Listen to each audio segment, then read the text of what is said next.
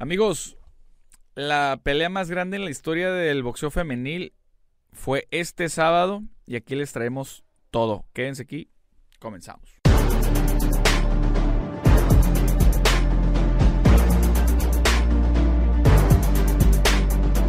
Amigos, ¿cómo están? Aquí su amigo juez analista de boxeo Esteban Franco. Y bueno, por si ustedes viven abajo de una piedra, este sábado se dio una de las peleas más esperadas de lo que va del año y de los últimos tiempos y catalogada como la pelea más grande en la historia del boxeo femenil. Katie Taylor contra Amanda Serrano por todos los campeonatos del peso ligero en el Madison Square Garden de la ciudad de Nueva York. Así fue. Katie Taylor le ganó por decisión dividida a Amanda Serrano una decisión bastante polémica para algunos. Eh, creo que fue una pelea bastante, bastante competitiva. Porque por un lado teníamos un masterclass y, y una maestra del boxeo puro como Carrie Taylor. Y del otro lado una pegadora como lo es Amanda Serrano. Mucha gente vuelve a decir que robo y que esto y que el otro. Ya les hemos explicado por qué no es robo. Sin embargo, eh, cuando yo vi la pelea, yo no estaba tan desagradable. O sea, a mí no se me hacía desagradable un empate. Tampoco se me hacía desagradable que ganara Amanda Serrano. Tampoco se me hizo desagradable que ganara Katie Taylor. Por un margen muy chico. Dos, tres puntos a lo mucho. Sin embargo, creo que una tarjeta tiene a Katie Taylor ganando como por. No sé si por seis puntos, algo así. Y es, algo muy disparatado. Creo que eh, pudieran eh, hacer la revancha más grande en la historia del boxeo femenil, ya que esta pelea, Katie Taylor subía con un récord perfecto de 20-0 y Amanda Serrano subía con un récord inmaculado como era creo 42 ganadas, una perdida y un empate. Eh, con muchos knockouts también, creo como con 30, 31. Creo que pudieran hacer la revancha creo, y se ha estado hablando, eh, se, se, estuvo hablando mucho al respecto desde la conferencia de prensa posterior cuando las peleadoras dan sus, sus puntos de vista y pudieran inclusive hacer la pelea más grande eh, que haya habido hasta el momento en Irlanda, de donde es Carrie Taylor. Amanda Serrana es de, Brooklyn. Ya fueron a Nueva York. Les toca ir a, les a Escocia. Perdón, a, Irlanda. Entonces, pudiera estar bastante, bastante, bastante interesante e, esa pelea. No hay que quitarle méritos a Amanda Serrano, ya que, a ver, señores, subió dos categorías de peso para ganarle, para pelearle a la campeona absoluta. No le alcanzó, para muchos otros sí le alcanzó y estuvo a punto de noquearla dos veces. En el quinto, donde se acaba el round y, y Kyrie Taylor mm, apenas si podía caminar. Y en el décimo round, en el último round, eh, también terminando la pelea, mm, estaba, estaba entre azul y buenas noches. Kerry Taylor también. Entonces, tiene, su mérito Amanda Serrano. Creo que hizo muchísimo más de lo que mucha gente esperaba. Porque igual, este, mucha gente decía que Kairi Taylor la iba a boxear. Y de hecho, eh, aquí lo dijimos también, digo, la, íbamos, la iban a boxear y todo eso, pero tenía muchas posibilidades Amanda Serrano y nosotros la verdad es que queríamos que ganara Amanda por ser latina, pero trabajando muy bien el cuerpo y todo eso, quizás se vio un poquito más la superioridad de Katie Taylor para algunos o para los jueces y cobró efecto el tema del peso. Amanda Serrano es una segurita futura Salón de la Fama, campeona del mundo en 10 ocasiones, en 7 divisiones distintas de, de, peso. Entonces es como la Manny Pacquiao del boxeo femenil. Y para mí el día que ella se quiera retirar va a ser la tercera, va a estar en el top 5, top 3 de las mejores peleadoras de la historia, junto con Laila Lee, junto con Christy Martin y junto con algunas otras. Eh, ¿Qué les pareció la pelea? ¿Les gustaría ver la revancha? A mí me encantaría. A mí la verdad me encantaría porque creo que dieron una muy buena pelea. No dejaron absolutamente nada, nada, nada, nada, nada que deber. Y las dos se vieron muy bien, sacaron su, sus estrategias. Cada quien sacó lo mejor de sí. Y fue una, fue una excelente pelea. La verdad fue una excelente pelea.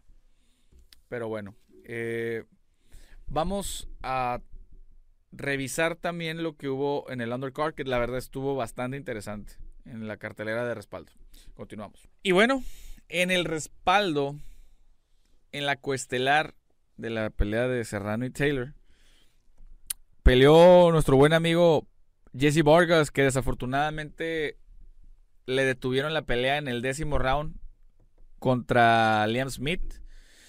Quien no recuerde a Liam Smith, bueno, es un peleador que en algún momento peleó contra Canelo Álvarez, que peleó contra Jaime Munguía, contra los dos perdió. Eh, y Liam Smith, eh, pues, noquea o detiene en el décimo a Jesse Vargas. Y eh, esta pelea empezó a, tener como mucha tensión porque había muy mala sangre de los dos lados. Sin embargo, la verdad yo desconozco cuál fue el problema, no me metí mucho de lleno a investigar qué problema tenían ellos dos. Pero de verdad no se querían, en el pesaje se andaban allá agarrando trancazos, los, los equipos también. Y se me hace bien extraño porque pues Jesse Borges es una es un muchacho bien tranquilo, sí, sí, es dicharachero y todo.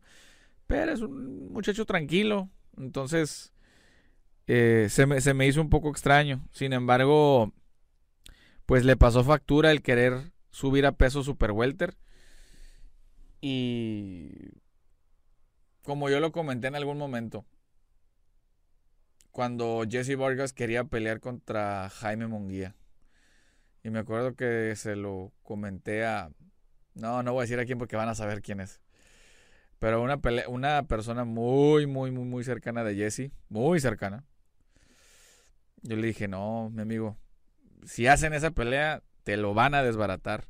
Y él me dijo, sí, Jesse está medio güey, si quiere pelear contra Jaime Munguía. Entonces imagínense, si... No, yo creo que digo, no es que no tenga nada que hacer Jesse Borges en el boxeo, creo que puede dar todavía mucho, pero no le veo el caso que esté peleando en peso super welter quizás este irse a peso welter y empezar a hacer ahí caminito. Digo, hay muy buenos prospectos, a lo mejor contra un... Eh, yo sé que ahorita la división de welter está un poquito opacada por Terence Crawford y por Errol Spence. Pero hay un montón de otros peleadores. Digo, ahí está Jordan Isugas, ahí está Sean Porter, ahí está Amir Khan. Ahí está, a lo mejor hacer un catchweight con Kell Brook. O sea, hay, hay peleas, hay, hay, peleas que sí pudieran hacer. A lo mejor también, como promotor, lo que yo haría, en el caso de Golden Boy, decir, a ver, vente Jesse, vas a pelear contra, contra Virgil Ortiz. Este muchacho que es, que es noqueador, pero pues que nunca tiene, no, como que no, no tiene ese hype tan grande. Venga, chepa acá. Y que se lo pongan, ¿por qué no? Eh, a lo mejor una revancha que la veo medio innecesaria contra Saddam Ali, que la primera vez que pelearon hace un montón de años fue una pelea muy buena. Pero valiente, valiente mi amigo Jesse Borges y no se le quite ningún mérito, al contrario. Se, se ocupan tenerlos bien puestos para estar subiendo de categorías y enfrentarse a uno de los mejores. Pero bueno, vámonos a la otra pelea también. Continuamos. Y bueno, también eh, Frenchon de CERN, algo así se llama, tiene un nombre medio raro. Eh, campeona de peso supermedio, unificaron para que hubiera una campeona absoluta contra Elin Quederos o Calderos, algo así.